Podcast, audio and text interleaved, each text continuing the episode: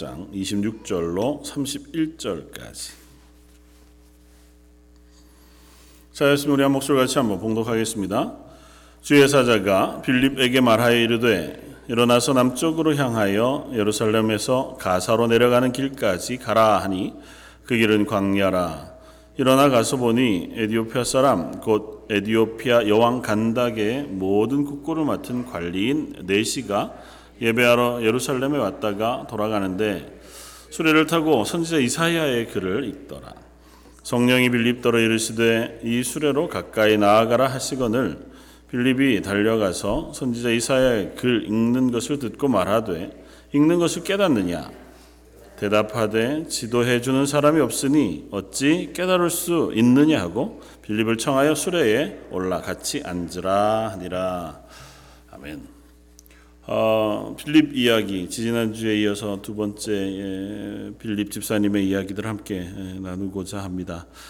어, 초대교회 하나님의 복음 하나님의 말씀이 어떻게 예루살렘에서 사마리아로 또 유대인에게서 유대인이 아닌 사마리아인 그리고 어, 궁극적으로는 이방인들 그리고 전 세계의 땅 끝까지 하나님의 복음이 확장되어서 가는가를 어, 우리에게 들려주는 이야기가 사도행전 이야기이고 어, 그 첫 경계인 예루살렘의 경계에서 사마리아로 그 복음이 어, 전달되어져 가는 과정 그첫 걸음을 걷고 있는 사람이 바로 빌립 집사님이라고 하는 집사님이었고 예루살렘에 박해가 일어나게 되어지고 또 한편으로는 뭐 이제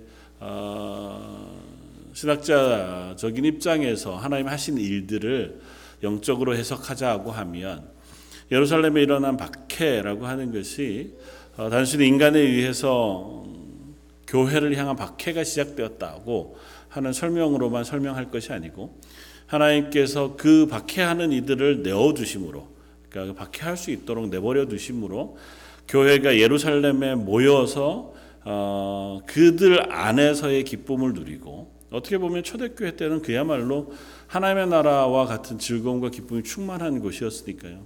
물건을 서로 나누어 쓰고 그 안에 성령이 충만한 은혜가 있고 함께 모여서 매일 예배하고 즐거워하는 마치 아, 요즘으로 이야기하면 저희가 EM 청년 학생들이 수, 수련회를 가 있는데 수련회 가 있는 것 같은 거죠.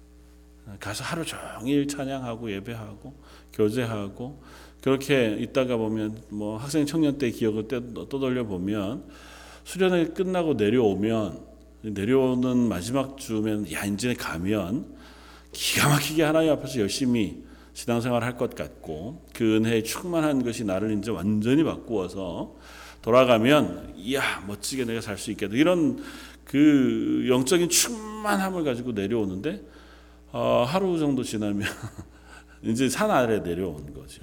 다시 현실이고 그래 다시 어, 현실 속에서 그 은혜들이 조금씩 조금씩 이렇게 어, 사그러져 가는 것 같아 보이는데 예루살렘 교회가 아마 그랬을 것 같아 보여요. 함께 모여 있는 동안 그들 속에 서로에게 주는 선한 영향력 그리고 성령의 어떤 충만한 은혜 실제로 성령이 그들 가운데 불같이 임하고 그 경험을 했던 사람들이 함께 모여서 함께 예배하고 찬양하고 음식을 나누어 먹고 교제하고 어떻게 보면 생업을 포기하고 모여 있었던 거니까 그 안에는 기쁨이 충만하죠, 사실은. 많은 사람들이 자기의 재산을 팔아서 사도들의 발 아래 두었고 그 재산들 판 것들을 가지고 가난한 사람들과 함께 음식을 나누며 교제했고 또 성령께서 그 예루살렘 교회를 날마다 부흥케 하시고 예루살렘 교회 주변에 있는 많은 사람들에게 선한 영향을 끼치고 그들도 볼 때에 어, 사람들에게 칭송을 받더라 그렇게 쓰고 있으니까 사람들로부터 칭찬받을 만한 공동체였단 말이죠. 너무 좋죠. 그러니까 여기를 떠나기 싫은 거죠. 여기가 좋사오네. 여기에다 초막셋을 짓고 뭐 이런 마음이 예루살렘 교회에 있었던 것 같아요. 그러나 예수님께서 부활승천하시고 그 교회를 향하여 명령하신 명령 혹은 부탁은 너에게 성령이 임하시면 너희가 권능을 받고 예루살렘과 유다와 사마리아와 땅 끝까지 이르러 내 증인이 되라고 하는 명령이었잖아요. 그러니까 너희 가운데 복음에 충만한 것이 일어나고 예루살렘 교회가 부흥하고 힘이 생겨지면 시선을 이제 외곽으로 돌려서 어, 사마리아로 또 땅끝까지 이방을 향해서 복음을 어떻게 증거할 것인가 어떤 복음의 어, 도구가 되어질 것인가 하나님께서 명령하신 것들 우리 속에 어떻게 이루어내야 할 것인가에 대한 고민들이 아마 시작되어지기를 하나님 기대하셨을 터인데 어, 하나님의 기대와 어, 예루살렘 교회의 어떤 발전 혹은 성장의 시간들이 아마 간격이 있었던 거겠죠. 믿기는 예루살렘 교회가 그 안에서 그냥 자족하고 말지는 않았을 거라고 믿어요. 그들 속에 복음의 열정이 있었고 하나님 주시는 성령의 은혜가 있었는데 어떻게 가만히 있을 수 있었겠어요. 그들이 고난 가운데도 기도하는 교회였고 또 그 복음을 증거하지 않고는 버틸 수 없을 그와 같은 열정이 그들 속에 있었기 때문에 아마 분명히 예루살렘 교회가 나아가서 복음을 전하는 일에 어, 뛰어들고 그것이 확장되는 일을 어, 이루었을 겁니다. 그러나 하나님께서 그들을 좀 일찍 하나님의 손으로 흩으셨다. 보통은 저희가 그렇게 이해해요. 그러니까 박해라고 하는 인간의 눈에 보기에는 어, 하나님의 교회가 부흥하는데 왜 이런 일이 일어나지? 하나님의 일들이 일어나고 하나님의 교회 가운데 참 좋은 일, 하나님의 은혜가 충만한 일들이 있는데 어느 순간 이게 어, 사람들 보기에는 안타까운 일이 일어나고 외부적으로 혹은 내부적으로 일어난 어떤 사건과 사고 때문에 교회가 깨어져서 흩어져 버린단 말이죠. 어, 하나님 왜 그러시죠? 그런 마음이 예루살렘 교회도 없지 않았겠죠. 어, 사도들은 예루살렘 교회에 남고 나머지는 모두 다 흩어져 어, 버렸습니다. 개 중에 한 사람 빌립이라고 하는 집사님은 흩어질 때에 다른 곳으로 가지 않고 사마리아 지역으로 내려갑니다. 사마리아 지역으로 내려가서 그 사마리아 성에 복음을 증거했고 사마리아 성에 증거한 복음이 사마리아 사람들이 받아 들이게 되고 그들이 복음을 받아 어, 구원받는 일들이 일어났다고 하는 이야기가 예루살렘 교회에 전달이 됩니다. 예루살렘 교회의 어, 사도들이 거기에 두 사람을 파송해요. 베드로와 요한 사도를 대표해서 그 두 사도를 사마리아 성에다가 파송합니다. 그리고 아마 어, 확인 또 하나는 확증일 겁니다. 그러니까 이스라엘 사람들 유대인들에게 그 예루살렘 교회를 어, 구성하고 있는 핵심 멤버들인 사도들 그리고 유대인들에게 있어서의 어떤 넘을 수 없는 벽 같은 것이 하나 있는데 그건 뭐냐 하면 하나님의 백성과 그렇지 않은 사람들이라고 하는 벽이에요. 로마서에서도 어, 사도 바울이 이야기하고 있는 것처럼 막힌 담과 같이. 그러니까 율법을 지키고 하나님의 택한 백성으로 삼으신 이들과 그렇지 않은 이들인 거죠. 어, 하나님의 말씀을 모르고 율법을 지키지 아니하고 하나님을 섬기지 아니하고 하나님을 알지 못하는 이들. 그러니까 복음 하나님의 구원은 유대인들에게 선포되어지고 주어지는 건 너무 당연해요. 메시아는 유대인들에게 있어서는 우리 민족의 메시아거든요. 하나님께서 약속하신 우리 조상들과 언약하신 다윗의 후손이에요. 메시아는. 그러니까 이스라엘이 기다리고 또 기대하고 받아들인 메시아는 다윗의 후손으로 오신 분이에요. 그러니까 그들 그 예수 그리스도를 통하여 우리가 구원받고 하나님의 백성으로 회복되어지는 것은 당연히 기대할 만해요. 그리고 그거는 너무 감사함으로 받을 수 있어요. 근데 그 구원이 유대인이 아닌 이들에게 확장되어지는 것은 어, 그들에게 확증이 필요합니다. 정말 그게 가능할까? 하나님 그들도 구원하시는 게 맞나? 물론 예수님께서 살아계실 때에 사마리아 성에 가셔서 어, 수가성 어, 여인에게 복음을 증거하셨고 그 성 사람들이 예수님의 말씀을 들어 순종하는 일들이 일어났으니까 어, 전혀 불가능한 일은 아니겠으나 그들에게 우리가 복음을 전하고 그 복음이 그들에게 받아들여져 그들이 하나님의 백성이 되고 구원 얻는 그리스도인이 된다. 그 하는 건 사도들이 엄두 내기 어려운 시도이자 또 사도들에게는 불편한 일이에요. 어, 요즘 이제 한국이 일본과 좀 첨예하게 대립해가는 과정 속에 있잖아요. 그 전에도 뭐 별로 친한 나라는 아니었지만 그래도 어느 정도 다 봉합된 것 같은 분위기였다. 이제는 완전히 그냥 뭐 서로 어, 이제 다시 안 볼 것 같은 어, 과거의 상처들까지 다 헤집어서 어, 그런 상태. 근데 이 정도가 아니고 이게 가장 극심할 때였던 일제 시대. 그 정도쯤인 상태에서 우리더러 일본에 가서 복음을 증거하라는 것보다 훨씬 더 어려운.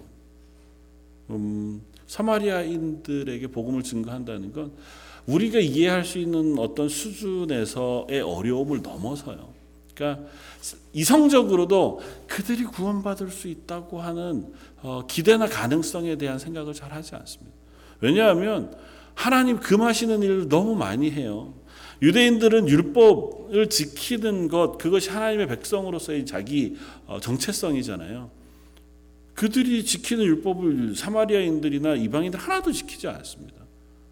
뭐 아주 단순하게는 먹는 것부터 시작해서 하나님이 금하신 음식들 다 먹고 하나님이 행하지 말라고 하는 것들 다 행하고 하나님이 행하라 하는 것 하나도 하지 않는데 그들을 하나님께서 하나님의 백성 삼으신다고 하면 아 그건 쉽지 않겠다. 또 하나는 억울하다 뭐 이런 생각도 있겠죠.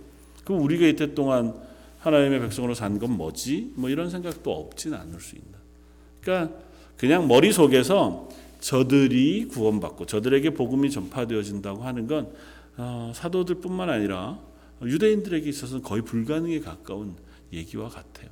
그런데 감사하게도 빌립이라고 하는 집사님은 헬라파 유대인이었고 그는 비교적 이방 문화, 그러니까 유대인이지만 어, 이방 문화 속에 자라가고 그것들을 아는 사람이었습니다. 그러니까 어떻게 보면 이민자의 삶을 어, 오래 살아왔던 사람이었는지 모르죠.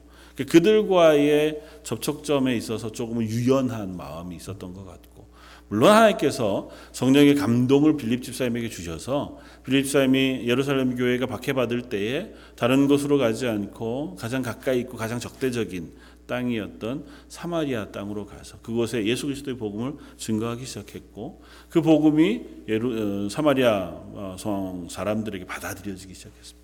그러니까 이제 사도들로부터 확증이라고 하는 것이 필요했어요. 공식적으로 아 하나님께서 저들에게도 구원의 은혜를 베푸셨다고 하는 어떤 확인이 필요한 거죠. 그래서 사도들 둘 베드로와 요한이 내려갑니다. 그리고 복음을 받아들여야 한 이들에게 세례를 베풀어 주어요. 세례를 베풀 때에 성령이 그들에게 임했습니다. 그들에게 예루살렘 교회에 임했던 현저한 성령의 임재가 사마리아 사람들에게도 세례할 때 일어나요. 그래서 비로소 교회가 하나님께서 이 사마리아 사람들에게도 구원을 허락하셨다고 하는 확증을 얻게 되어지는 그와 같은 과정을 거치게 되는 거죠. 이제 어쩔 수 없잖아요. 우리의 상식으로는 이해할 수 없어도 우리가 받아들이긴 좀 쉽지 않아도 하나님이 하셨으니 하나님의 성령이 저들에게 임했으니 그걸 부인할 방법은 없거든요. 그들에게 하나님의 성령이 임했고 그들이 예수 그리스도를 주로 고백하고 세례받고 하나님의 백성으로 하나님의 교회가 됐다. 그건 뭐 그 앞에서는 더 이상 우리가 반론을 제기할 여지가 없는 거죠. 그들도 하나님의 백성, 하나님의 교회가 되었다는 것을 공식적으로 인정할 수 있게 됩니다. 그러니까 이제 드디어 예루살렘 유대라고 하는 울타리에서 사마리아라고 하는 그러니까 유대인이 아닌 사람에게 복음이 전파되어지는 첫 물꼬가 튀어지게 된 거죠. 어떻게 보면 어, 성, 교회사 속에서 하나님의 구원사 속에서 굉장히 특별한 일입니다. 그 이전까지는 유대인이 아닌 이방인이 유대인이 되는 방법으로 하나님의 백성으로 인정을 받았어요. 유대인이라고 하는 공동체 속에 나그네로 들어와 살면서 내가 율법을 지키겠습니다. 그래서 할례를 행하고 그가 스스로 율법을 지키는 서약을 하고 율법을 지켜 행하면서 혈통적으로는 유대인 열두 지파가 아니지만 그가 영적으로 유대인이 되어 율법을 지키는 사람이 되어 하나님의 백성이라고 하는 큰 카테고리 안에 어, 들어올 수 있는 사람이 되기는 했어요. 그런 방식이 아니고는 그들과 함께 교류하거나 함께 하나님의 백성이라고 하는 공동체의 일원이 될 수 없었는데 이제는 반대로 복음이 이 벽을 뚫고 나아가 사마리아 사람들 하나님의 복음이 절대 전파되어질 것 같지 않고 하나님을 구주로 섬기고 하나님의 백성으로 인정받을 수 없는 것 같은 이들에게 복음이 선포되고 복음이 작용해서 그들을 구원하는 일들을 하나님께서 하셨다는 겁니다. 그리고 그 일을 빌립 지사님과 사도들 통하여 확증하신 거죠. 그러니까 이제는 조금 더 힘있고 자유롭게 사마리아 사람들과 이방인들을 향해서 복음을 전할 수 있는 계기가 열리는 거예요. 그런데 우리가 오늘 본문 바로 앞에 보면 25절에 두 사도가 베드로와 요한이죠. 주의 말씀을 증언하여 말한 후 예수, 예루살렘으로 돌아갈새 사마리아인의 여러 마을에서 복음을 전했다. 그러니까 이 일이 일어나고 나서 드디어 사도들 어, 마음속에도 사마리아 마을의 복음을 전하고 그들이 하나님의 구원을 경험할 수 있다는 확증이 생겼기 때문에 돌아가는 길에는 모든 사마리아 마을을 들러가면서 그들에게 복음을 증거하고 하나님의 구원 예수 그리스도의 십자가를 증거하면서 예루살렘으로 돌아가요. 그러나 반대로 빌립 집사님은 그곳에서 예루살렘으로 돌아가는 길에 선 것이 아니라 또다시 성령의 인도하심을 따라 다른 쪽으로 하나님께서 그의 발걸음을 옮기셔서 또 다시 사마리아로부터 이방인으로 향한 발걸음을 인도해 주시고 계신 것을 봅니다. 그러니까 음, 성향의 문제이든지 아니면 어, 또 다른 어떤 어, 차이일 수도 있겠지만 사도들은 조심스럽게 그 복음이 확장되어져 가는 일의 도구로 쓰임을 받아요. 그래서 하나님께서 뒤편에 보면 고넬료라고 하는 로마 백부장의 집에 어, 구원을 허락하시고 그에게 복음을 어, 들려 주시는 그와 같은 일들의 베드로 사도를 쓸 때에 하나님께서 베드로에게 친히 나타나셔서 그에게 말씀해 주시고 이상을 보게 해 주시고 그로 하여금 고넬료의 집에 가서 복음을 증거하라 명령하시는 방법으로 또 고넬료의 가정에 친히 찾아가셔서 베드로 사도를 불러와 하나님의 복음을 듣고 그것으로 인하여 구원받는 백성이 되게 하시는 아주 특별한 방식으로 이 로마 시민이었던 이방인이었던 고넬료에게 복음이 전파되어지는 그와 같은 통로를 여시고 그게 베드로라고 하는 사도로부터 시작되어 온 교회가 받아들일 수 있는 공식적인 어떤 의미로서 어, 복음이 확장되어지는 그 길들을 보여줘요. 어, 그러나 빌립 집사님에게는 좀 거침이 없습니다.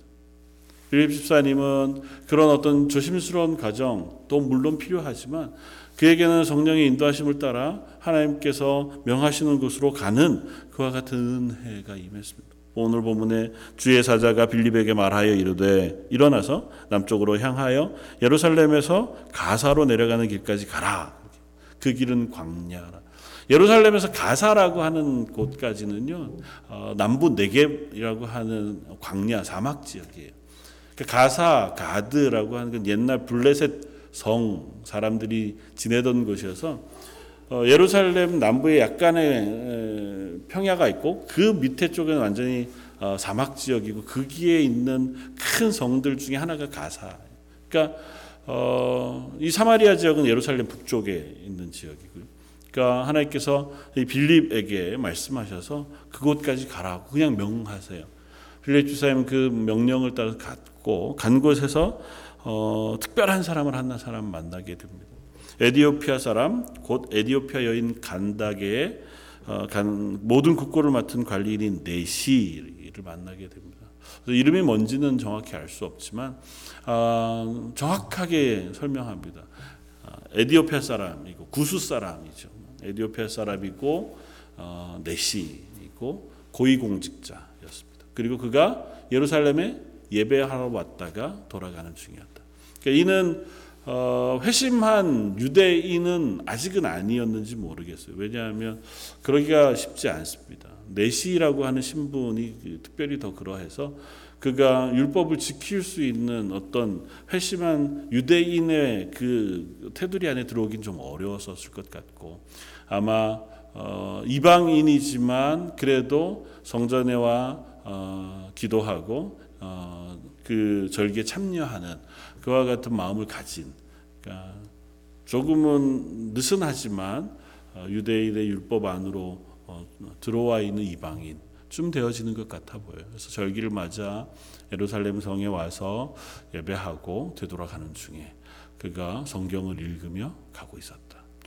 하나님께서 빌립 집사님을 그곳으로 인도해 보내 주셨습니다. 어, 성령이 빌립더러 이르시되 29절에 이 수레로 가까이 나아가라. 어, 하나님께서 이 수레로 가까이 나아가라 말씀하시는 것은 그 수레에 탄 이를 향해 나아갈 것을 명령하시는 거죠.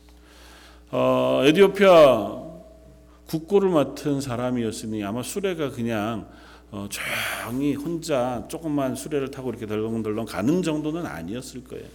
수행원도 있었을 것이고 아마 그런 수레였으니 그게 분명히 어, 그 에디오피아 사람이었다고 하는 것을 아마 어, 빌립 집사님도 알았을 것이라고 짐작이 됩니다. 그러니까 가가지고 한번 서서 물어보고 뭐 이렇게 쉽게 할 만한 그런 관계나 자리는 아니었을 것이고 특별히 구수 사람이고 내시였다고 하면 유대인들에게서는 참 멀고도 먼 사람이. 그러니까 사마리아인이 그랬던 것처럼 구수 사람이자 내시인 이 이디오피아 관리는 어, 또 다른 측면에서 유대인 입장에 달 나가가서 교제하기가 거의 어려운 부류의 사람. 그러니까 예수님의 명령을 따르면 땅 끝에 해당하는 사람쯤 되죠. 찾아 일부러 찾아가서 복음을 증거하거나 또 그 복음을 전하기에 어, 심정적으로든 환경적으로든 편하지 않은 사람. 그 사람이 바로 에디오피아 이 관리였습니다. 그러나 하나님께서 그의 마음속에 가라 말씀하시니 빌립 사람이 아무런 거리낌이 없이 그 마차로 다가갑니다. 그리고 그가 당시에 읽고 있던 성경이 어, 이사야서인 것을 듣고 어, 묻습니다. 달려가 선자 이사야 글 읽는 것을 듣고 말하되 읽는 것을 깨닫느냐 대답하되 지도해 주는 사람이 없으니 어찌 깨달을 수 있느냐 하고 빌립을 청하여 수레에 올라 같이 앉으라 그렇게 하니까 빌립이 올라가 그와 함께 읽는 말씀을 함께 나누고 그 말씀이 무엇인지에 대하여 설명해 줍니다. 하나님의 인도하심이 있었으니 마침 그가 읽는 이사야 선자의 글도 예수 그리스도에 대한 메시아에 대한 글이. 32절에 그가 도살자 앞에 가는 양과 같이 끌려갔고 털 깎는 자 앞에서 있는 어린 양이 조용함과 같이 그 입을 열지 아니하였도다. 그가 굴욕을 당하였을 때에 공정한 재판도 받지 못하였으나 누가 그의 세대를 말하리요? 그의 생명이 땅에 빼앗김이로다고 하는 이사야 53장 말씀을 그가 읽고 있었고 이 말씀이 빌립 어, 집사님에 의하여 이 사람이 우리를 위하여 메시아로 오신 예수 그리스도에 대한 예언의 길인 것도 말씀인 것과 그것으로 인하여 예수님에 대한 그 구원의 복음을 전했다 그렇겠습니다. 35절에 빌립 입을 열어 이 글에서 시작하여 예수를 가르쳐 복음을 전했다. 그러니까 아주 하나님의 적절한 인도하심 그리고 그 인도하심에 적절히 순종하고 적극적으로 응답한 빌립 집사님과 또 그 복음을 향하여 열려 있는 마음으로 대하고 있던 이 이디오피아 관리가 함께 만나 네시가 만나 하나님의 복음이 그에게 전달되어지고 그 복음이 그 어, 이디오피아 네시의 마음을 감동하여 그러하여금 예수 그리스도의 십자가의 복음을 받아들이게 하는 놀라운 일이 일어나게 되는. 그러니까 하나님께서 이를 아마 계획하셨다. 우리는 그렇게 믿습니다. 이게 성령께서 하신 일이니까요. 빌립을 그곳으로 보내신 분도 성령님이시고 이 내시를 이곳에 와 그곳에서 마침 이사야 선지자의 메시아를 어, 예언한 그 길을 읽게 하신 것도 성령님이시겠죠. 그리고 그들을 만나게 하셔서 그 마음에 성령의 감동을 통하여 말씀을 알아듣고 또 예수 그리스도를 주로 고백하게 한 것도 하나님이 하신 일이죠. 그러나 분명한 것은 그 일에 빌립 집사님이라고 하는 매개 가 없었다면 이 일이 일어나기 쉽지 않았을 것이다. 한 사람 그의 열린 마음과 그 복음에 대한 열정을 하나님께서 도구로 쓰셨을 때에 그가 할 수 있는 일은 얼마나 놀라운 일인지 모릅니다. 하나님의 복음이 도저히 전달되기 어려울 것 같은 그 땅 끝과 같은 사람 혹은 장소에도 한 사람이 회심하고 한 사람이 헌신하고 한 사람이 하나님 앞에 순종하면 그 일이 놀라운 부흥을 일으켜 하나님의 일들을 온 세상 가운데 일어나게 하는 그와 같은 일들을 우리 보게 되어진다는 거죠. 그리고 그 일을 위하여 하나님께서 사도들을 세우셨고 또 일곱 집사님을 세우셨듯이 저 여러분들을 이 땅 가운데 하나님의 사람으로 세우시고 하나님의 교회로 부르신 줄 믿습니다. 저희가 있는 곳은 어디인지 모르지만 저 여러분들에게도 동일한 명령이 주어지고 동일한 삶으로 부르셨다 하는 것을 우리가 기억할 수 있게 있었으면 좋겠습니다. 우리를 뭐 지금 당장 너희도 저 아프리카로 어디로 가렴 이렇게 말씀하시고 가서 복음을 전하고 물론 그것도 우리에게 해야 할 일이죠. 그러나 그것이 아닌 내가 살고 있는 현재 이 땅 그리고 뭐 이번 한 주 우리가 자, 자녀들 위하여 기도하는데 자녀들 앞에 서 말하고 행동하고 그들에게 전하는 우리의 말 혹은 그들을 양육하고 기도하는 그 모든 자리 조금 더 나아간다면 우리의 이웃들 또 우리가 만나는 많은 이들 그 혹은 우리의 눈이 닿는 이들을 위하여 기도하는 것 우리의 손이 닿는 이들에게 복음을 증거하는 일 그 모든 것이 동일하게 하나님 부르심 앞에 응답하는 일인 줄 믿습니다. 조금 소극적으로는 우리의 삶의 모습 가운데 예수 그리스도의 향기를 드러내는 일, 조금 더 정직하게 또 말씀 앞에 순종하여 내 삶 자체가 예수 그리스도를 증거하고 드러내는 일로 살아가는 것 역시 우리가 하나님의 부르심 앞에 서 살아가는 삶을 살아가는 것인 줄 믿습니다. 하나님께서 빌립 집사님을 쓰실 수 있었던 것은 빌립 집사님이 그와 같이 하나님 앞에 헌신되어졌고 순종할 수 있는 사람이었기 때문일 것입니다. 그 스스로를 낮출 수 있었고 유연하게 하나님 부르신 곳 아니면 하나님 명하시는 곳이라면 어디로도 갈 만한 마음의 준비가 되어져 있었던 사람인 것을 봅니다.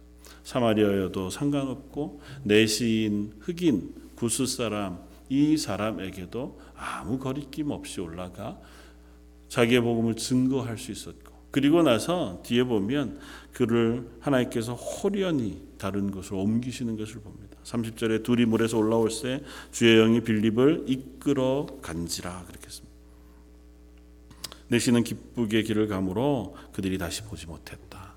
굉장히 중요한 일이 있습니다. 이 복음을 받아들인 내시가요 가다가 보니까 물이 있어요. 그러니까 어, 내시가 빌립에게 어, 얘기합니다. 어, 물이 있으니 내가 세례를 받는데 무슨 거리낌이 있겠나? 그러니까 내게 세례를 베풀어 주시오. 빌립과 내시가 함께 내려가서 물에가 세례를 베풉니다. 그리고 물에서 올라올 때 주의 영이 빌립을 이끌어 호련히 다른 곳으로 옮겨가세요. 어, 문자적인 표현을 빌면 아마 조금은 신비한 방법으로 하나님께서 빌립을 옮기신 것 같이 쓰여져 있어요. 헬라어 표현상. 근데 정말 그가 이렇게 사라져 간 일인지 아니면 하나님께서 그게 걸음을 옮기셨는지는 알 수 없지만 그 일이 있고 나서 둘이 각자의 길을 갑니다. 아무렇지도 않게.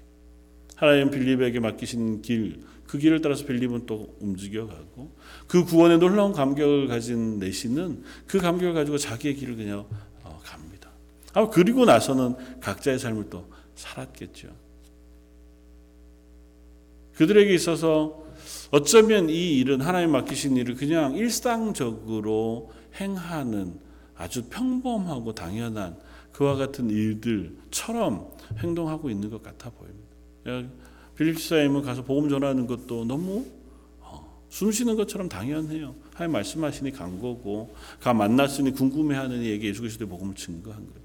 세례를 베풀어 달라 그렇게 부탁하니 내려갑니다. 같이 내려가서 물에가 세례를 베풉니다. 빌립사임 그 자리에서 내가 세례 베풀 자격이 있는가? 난 사도가 아닌데 무슨 절차와 순서를 따라야 되는데 이런 것 개의치 않고 그저 함께 세례를 베풉니다. 아마 짐작하기는 물에 내려가서 함께 물에 잠겼다가 나오는 그와 같은 세례의 어, 일들을 행했을 것이. 그러니까 빌립이 이디오피아 내시에게 어, 권위를 가지고 세례를 했다기보다 함께 그와 함께 세례의 자리에 참여한다 그렇게 보여집니다. 특별히 초대교회의 세례 모양은 어, 우리가 알고 있는 것처럼 죄인된 나의 옛 사람 그 사람을 물 속에 잠궈 죽이고 그리고 나서 다시 예수 그리스도의 영으로 살아난 새 사람으로 물에서 나오는 행위거든요. 상징적으로 그렇게 고백하는 행위예요. 그러니까 나의 옛 사람은 죽었습니다. 그리고 나서 예수 그리스도로 인하여 내가 새 사람이 되었습니다고 하는 그 믿음의 고백과 함께 행하는 행위가 세례의 행위고 그것을 하나님께서 그 세례 행위 가운데 복 주셔서 은혜 베푸셔서 그 10년 가운데 성령의 충만한 구원의 은혜를 베풀어 주시는 그와 같은 역사들이 일어났던 것이 세례의 자리니까. 조금 더 확장해서 우리가 이해한다면 빌립 집사님은 그 세리와 함께 물에 내려가서 그 죄인 죽는 자리까지 함께 내려갔다가 그와 함께 다시 새 사람이 되어 묻 밖으로 나아오는 자리를 동행하고 있는 구원의 동반자의 역할을 기꺼이 감당하고 있는. 그러니까 빌립사님이 막 권위를 가지고 어, 오시오 뭐 이렇게 해서 한다기보다 그 일은 이미 사마리아 성에서의 일들을 통해서 우리가 알잖아요. 자기가 다 행하지 않고 사마 예루살렘 성에서 온 사도들에게 그 권위를 내어 드리잖아요. 그래서 사도들이 사마리아 성 복음을 받아들인 이들을 어, 세례하고 그들이 세례를 받았을 때 성령이 그들에게 임하는 그와 같은 일들을 그가 보았다. 그리고 그 일들을 행했던 빌립 집사님이니까 이 내시를 구원하는 일은 그와 같이 중보자로 동반자로 복음 증거자로 그 역할에 함께 하면서 그와 같이 낮은 자리로 내려가고 그와 같이 함께 구원의 은혜의 자리로 올라오는 그와 같은 역할을 감당하고 있는 것 같아 보여요. 저 여러분들에게 하나님께서 부탁하시고 맡기시는 일도 비슷하겠다 생각이 되어져요. 물론 때로는 우리가 강력하게 복음을 증거하는 전도자 또 선교제에서 선교사의 역할을 감당할 수도 있는 줄 믿습니다.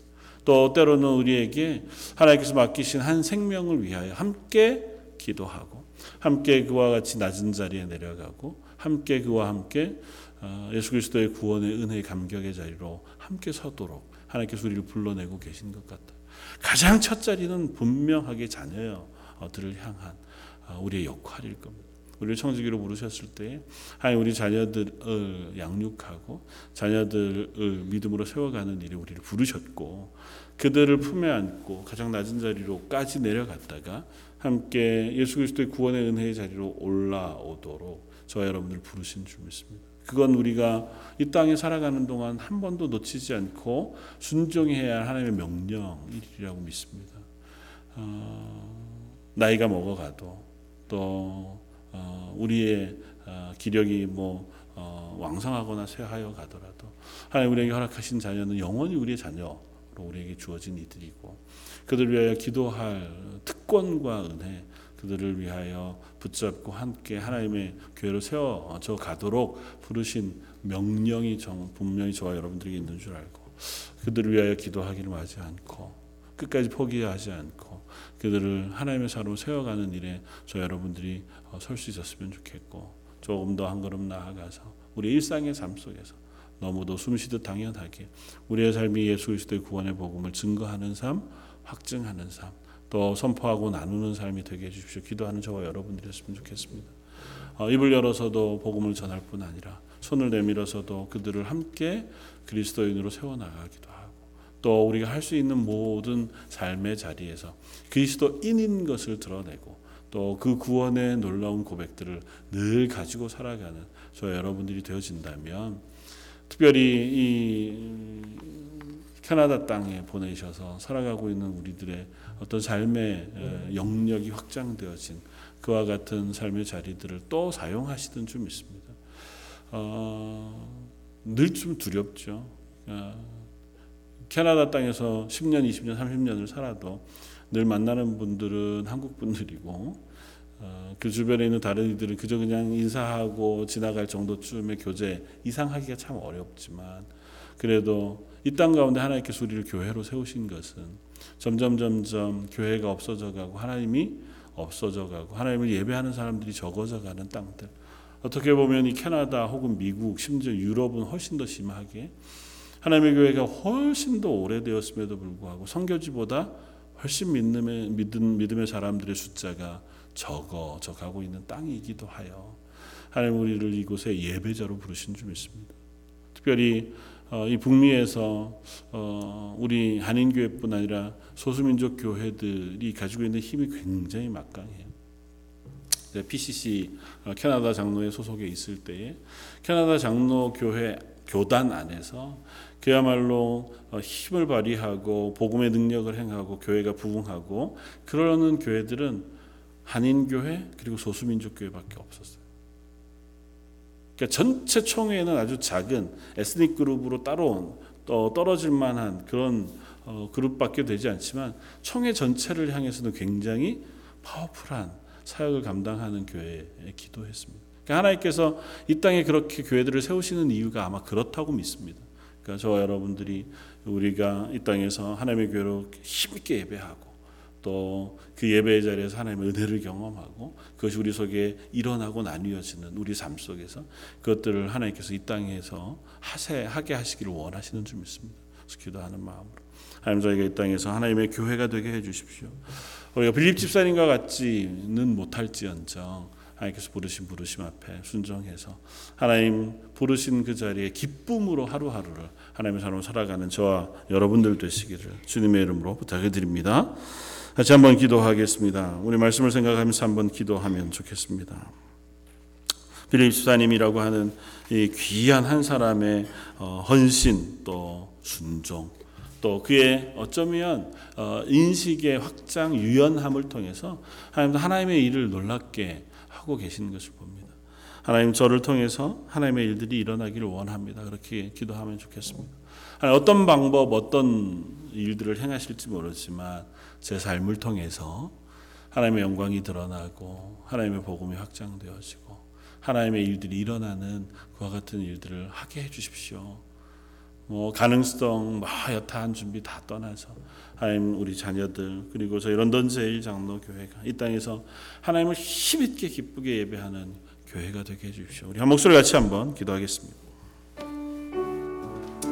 하나님을 예배하며 하나님을 기뻐하며 하나님 보신 은혜를 따라서 이 땅 가운데 하나님의 사람으로 서기를 원합니다. 저희는 연약한 사람들, 부족한 사람들이지만 저희 가운데 예수 그리스도 십자가의 복음을 넣어주시고 그 걸음을 걷게 해주시는 것은 이 땅 가운데 예배하는 사람이 필요하기 때문에 이 땅 가운데 하나님을 높이고 하나님을 기뻐하며 하나님 복음에 순종하여 살아가는 이들이 있기를 원하시기 때문에 그렇습니다.